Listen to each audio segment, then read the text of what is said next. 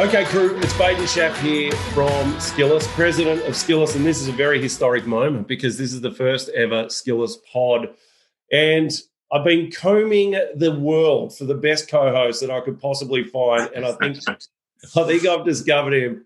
It's uh, my absolute pleasure to introduce you to David Lutterus. Now, David is someone that I've been, you know, watching for years. As an Australian, I um, I saw him coming up through the ranks. He was a prodigy back in the day. Like we thought that uh, us Aussies, we had another Greg Norman on our hands, and he's got a fascinating story from playing initially on the US tour and um, and then now turning into a teaching pro. Um, it's going to be really exciting, and Dave and I are just going to we're going to be having a great time together, talking hilariousness, just talking about what's happening in the world of golf, game improvement, instruction, absolutely everything. And um, mate, welcome aboard. It's cool to have you here.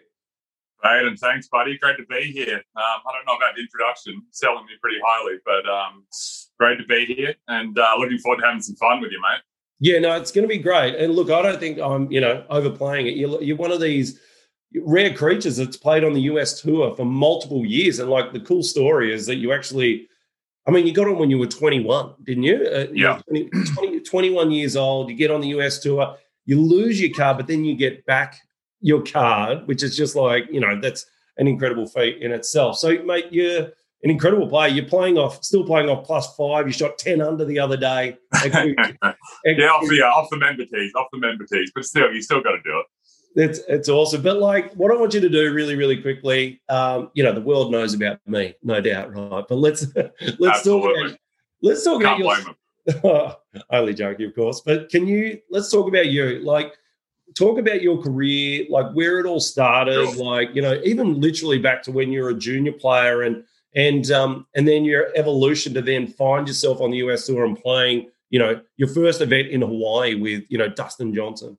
Yeah, no, absolutely. So I think it was '97 Masters. Myself and a ton of the other Aussie uh, golfers who some made the PGA Tour, some didn't, kind of gave us that spark to want to play golf. You know, '97 Tiger Woods.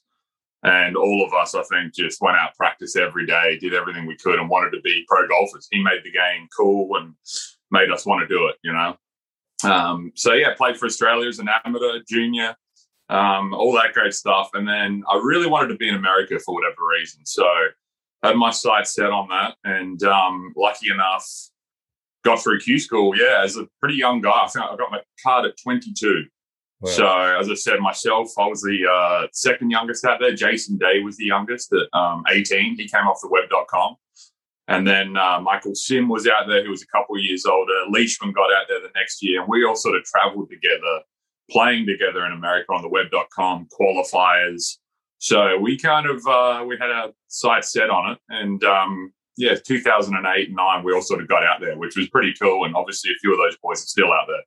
Yeah, yeah, and um, back in the day, though, I remember at that time. I remember Adam, obviously Adam Scott yeah, the, probably the the um, the general consensus was you're supposed to go to Europe first. You play in Europe, and then you know if you're good enough, you'll get your card.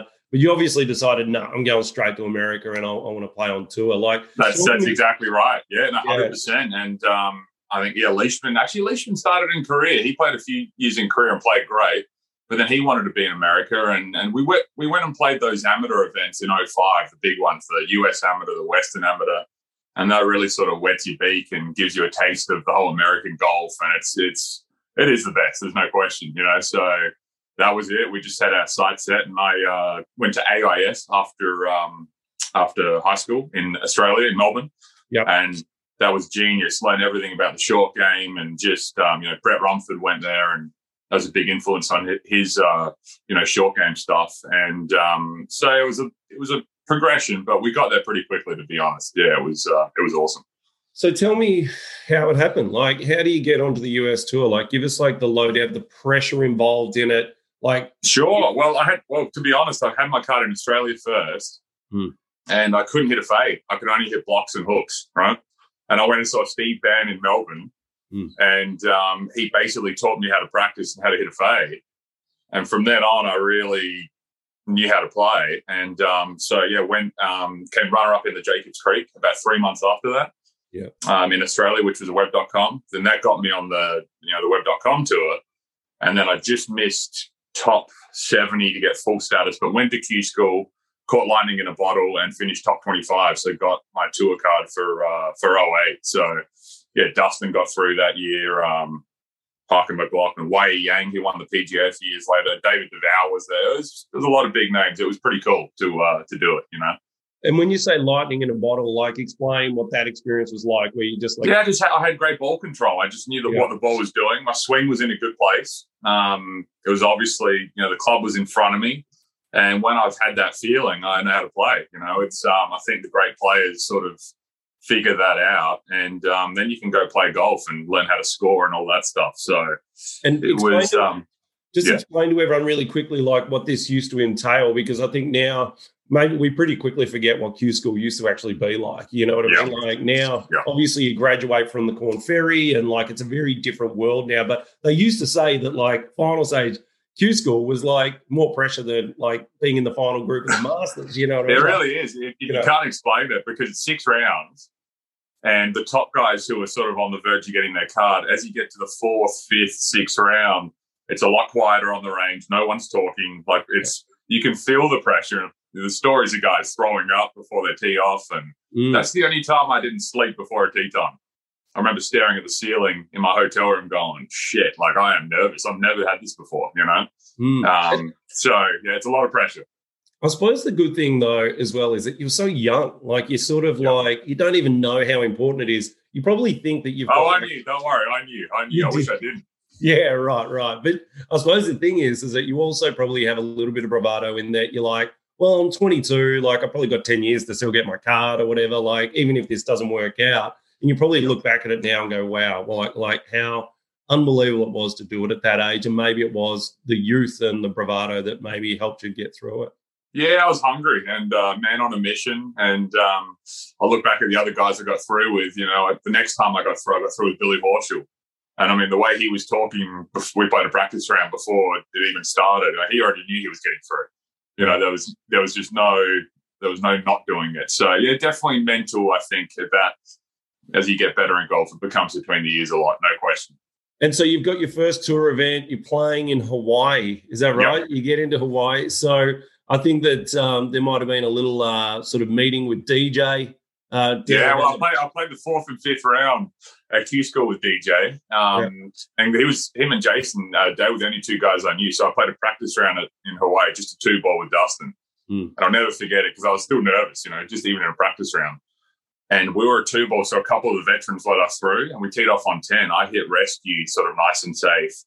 Dustin just pulls out driver and hits it on the fringe, like just not a care in the world, just hits it 340 down the middle. Yeah. And I was like, this guy's unbelievable. Like he just, he drove it maybe longer, and I'm not saying straighter, but he drove it as well as he does now back then before anyone knew who he was. You know, it was just a joke.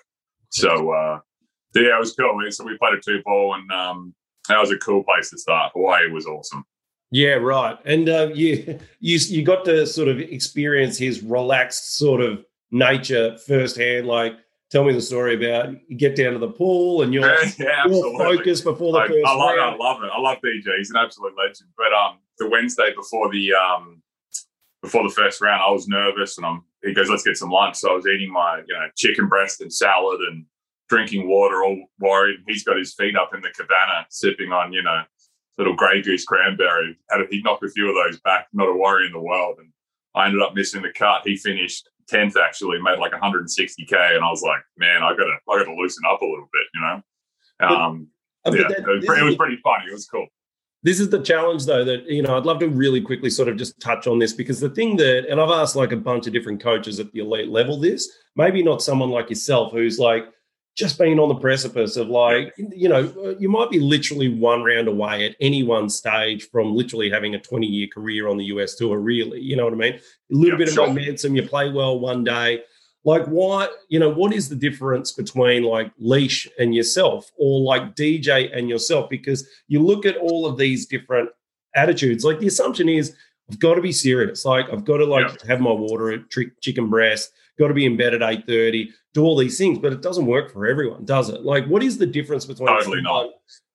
Can you try and describe how you addressed your the way your mind worked, what you thought you had to uh, do, and then how it changed, and even how you look back at it and go, what would I have done differently, and and that sort of. Yeah, stuff. no, it's great. You know, a, a great, I played a practice round with Aaron Baddeley, who was really great to me. Anytime I needed advice and stuff, he uh, he told me, and he said, "Don't fall into the tra-. same with Matt Goggin, another famous Australian golfer background. Don't fall into the trap of missing cuts and then going out hitting balls for ten hours every Saturday. You know." Mm. Because all the bad players do that, and the good players, you don't really even see them out there. They've done their work before they get there Right. And Baddeley told me, I never forget, he went back to the Australian Masters um, after a bad year on the tour. And he said, you know what, I'm just going to relax this week. I'm not even going to warm up. I'll just hit five balls, no grinding. And he won by a few shots, you know. And on that year on the tour, he's hitting five hours of balls a day. He's overdoing it. So, you know, there's definitely an art to it. You can't overdo it. Um, what I learned, I think, from the great players is they do their work, a lot of it before the tournament. Mm. And then when you're there, you got to go play. And of course, you can do some maintenance and some other stuff, but but the the work should be done before the event. You know, you can't be grinding out there on all this different stuff, which I was I fell victim to for sure. Um, you got all these new clubs, you got all pro, brand new Pro Vs on the range, beautiful facilities. So there's definitely a learning curve there, and I didn't quite get through that. Um, mm. You know, it's tempting to try all the new drivers every day and all this other stuff, but the, the good players don't really do that during tournaments. And do you think that there's an element of, and I've seen this happen with really good players that were trying to, you know, get to the elite level, but that just didn't work out for them. In that sometimes they they love the golf swing too much, or they think, definitely, you know what I mean. Like, and these definitely. guys often do. I've seen it happen. I can think about one guy in particular I used to play with. I caddied for him at a British Open qualifying, and he actually made the BO, played yep. in the BO. But um, this guy was always asking other guys what they're working on. You know what yep. I mean? Whereas I used to, Scotty Gardiner is another guy. Like I used to watch hit balls, and guards is like one of the best ball strikers I've ever seen. Guards wouldn't give a shit what anyone else was doing. You know what I mean? Totally. He'd just be, he'd just be in his zone, like threading it with the best ball flight you've ever seen. He's not walking out to other guys going, "What are your wrist angles like? Do you try and shut it, or like how much weight are you shifting, or like?" Never doing that. Did you feel like maybe you fell into that a little bit? Oh, definitely. I um I definitely went down a few different swing wormholes, which now that I'm teaching, I'm glad I did because I know a lot of different, you know, theories and methods, and I, you know, there is a positive to it. But as a player, no question you can overdo it. I think as a player, if you're an elite player, you know, if you've got a coach, you just stick to what you know he's telling you, and you don't want to be trying different stuff. And I think a lot of great players, you know, some do know it all about the golf swing, maybe like a Bryson and some, Mm. But a lot of them probably don't know as much as you think. But man, they know how to play the game and get the ball in the hole. You know, so yeah, yeah, there's definitely there's definitely some merit to that. And a lot of the guys have stuck with the same coach for a long time. You know, yep. so you look at Jordan Spieth or you know even totally. Jason, Jason Day till recently. Like Jason's only just recently changed um, yep. and started working with Chris. And this might actually be a, a good segue in that. Um, so you're really good mates with Jason. You've known Jason. Yeah, absolutely. So him and I, um, we competed against each other as teenagers. Mm. And we're always good mates. And then we ended up um, in America together. And then randomly we lived on the same uh, Jim McLean Golf, actually, obviously great coach, great guy too. We lived on his main facility in Texas for four years, about 200 yards from each other. So we practiced together a lot, play a lot um, while we're on the tour and stuff. So he, um, yeah, I know Jason very well. And yeah, his swing's looking different. What do you think about the uh, changes, brother? Well, I think like a lot of people, I think they're pretty good. You know, I think yep. that I think they're great. To be perfectly honest, I think he's now working with Chris Como. He's done an. I think Chris has done an incredible job. Um, obviously, yep. Chris, Chris, knows his biomechanics really well, and um, and you know, I think it's always hard with someone like Jason because Jason is um, when you've played so well with a certain motion for so long. Like I saw someone the other day say, um, "It's I can't believe it's taken this long for him to change," and it's like, well this guy's like been world number one with that goal, right? And he's also, you know, like he's been so good for so long. Like I remember um, watching J play as a 16 year old in a playoff against Scotty Gardiner at the Queensland PGA at Emerald Lakes, I think it was 16 yep. years old up against like a 24 year old or something like that. And so he's been good since he was like an embryo, effectively. You know, he's a superstar. Totally. So it's very difficult to then just like out of nowhere go, all right, well, I'm going to change change my motion sort of thing. But he's um, you know, he's obviously had some back injuries, which probably was a consequence of his old action. And now I think he's turning in a very different direction, which is great. I think, um, yeah, it's it's it'll be really interesting to see how he goes. Like, uh, uh, say what you feel like you're comfortable saying, but like, what how what is the status of his back and like how how much is yeah. that bring him versus his inability to sort of practice and then take it to the course, I suppose.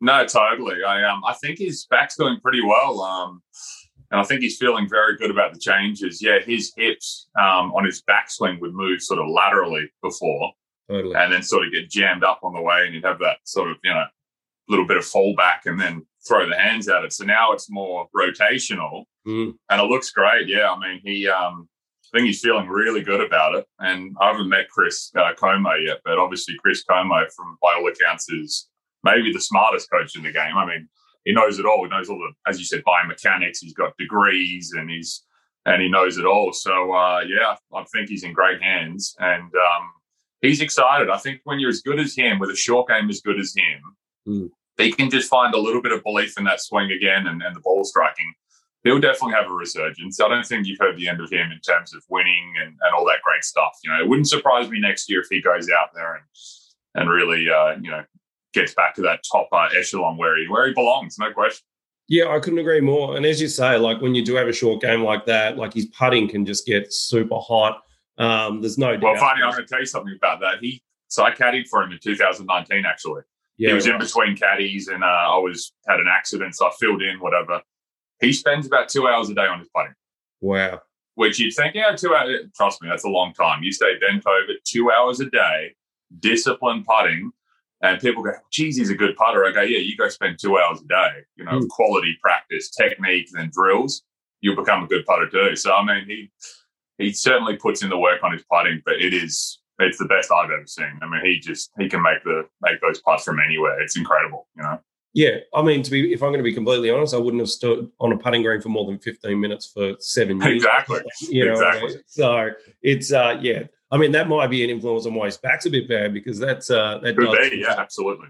So um, okay, mate. So it's been um, it's been a pretty amazing year in golf. Obviously, we've had you know the virus, which has just thrown things all over the place, and it's actually had a big influence on what you've been doing. You were living in America. Talk to us about like what you. So after you um, decided to stop playing on tour or at the elite level anyway, and you decided to start coaching. What did you do? Yeah, I was, I was still playing. I was still playing a bit actually. I was trying to yeah. get back into it. I had an accident, so I caddied for him in nineteen, and then obviously twenty. I was doing some stuff, some coaching stuff, a bit of corporate stuff.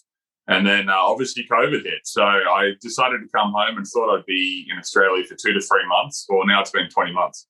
So, uh, yeah, so I got my, as you, you're a, a member, I got my PGA accreditation here mm. and um, got heavily into the coaching here. And it's been great. It's um, been busy, which is good. And I really do enjoy it. Um, I, I got a bunch of guys on uh, on Skillest from America, obviously, which is which is great, and I feel like it's going more and more that way. It's going more online, more remote especially with all the you know pandemic. Everyone's got hitting nets and all that stuff. So been doing a lot of in person, but I want to get more into the uh, the online stuff.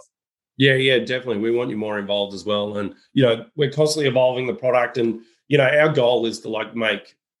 We're trying to replace the in-person experience. To be perfectly honest, just make it so, so beautiful and fluid that you know um, you you would prefer to stay at home you know, work through Zoom sessions, uploading video footage, messaging, hitting balls in your net, constant interaction. Like we think that's where it's obviously going. But um, okay, so you're going. When are you going? You're going back to America in about uh, 40 hours, brother. 40 hours. 40 hours. right.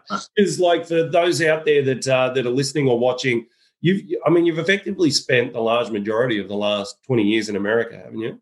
Sure. Yeah, absolutely. I um he obviously played over there many years, played in Asia and stuff, but then went back there and sort of based myself there. Hmm. And um, yeah, I spent most of my time there the last, uh, say, 15 years in the States. So it'll be uh, interesting to get back. Okay, cool. All right, so let's just have um, we'll just wrap it up a little bit here. I mean, it's been awesome to get to know you and to to meet you, and for you know our listeners to get to know you. And I think it's going to be a lot of fun going forward, having someone who's just you know got so much intel in the game, played at the elite level, and knows a hell of a lot of people in the game. I must say, well, uh, you've got plenty of stories which we're going to obviously delve into. Absolutely, over, I'm looking forward to those over the coming months, which is going to be really cool. But you know, this weekend we're going to see the big the, the big cat back out there for the first time, playing with his son. This is just going to be so super good. exciting. Yeah. So great. Yeah, I tell you, it's um, good to see him swinging again. That sort of shut the world down, didn't it, when he posted that swing?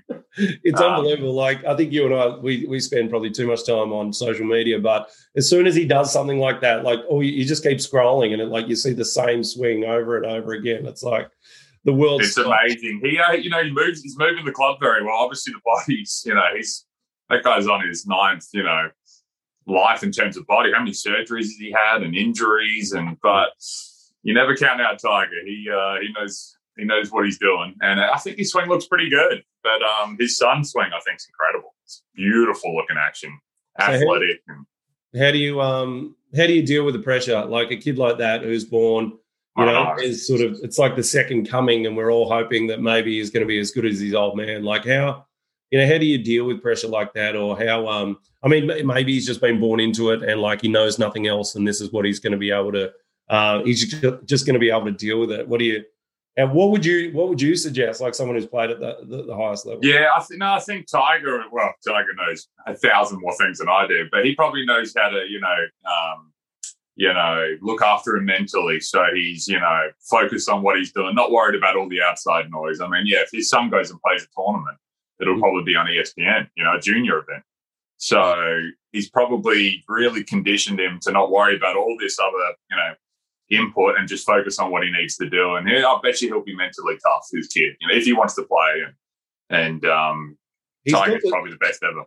He's got the swagger. Like, doesn't he? Doesn't look you know, like he's got the club twirl and like the way he just the way he moves around a golf course. He's he's got so much of his old man there where it just you know he looks like he belongs there. He doesn't look timid or afraid or anything.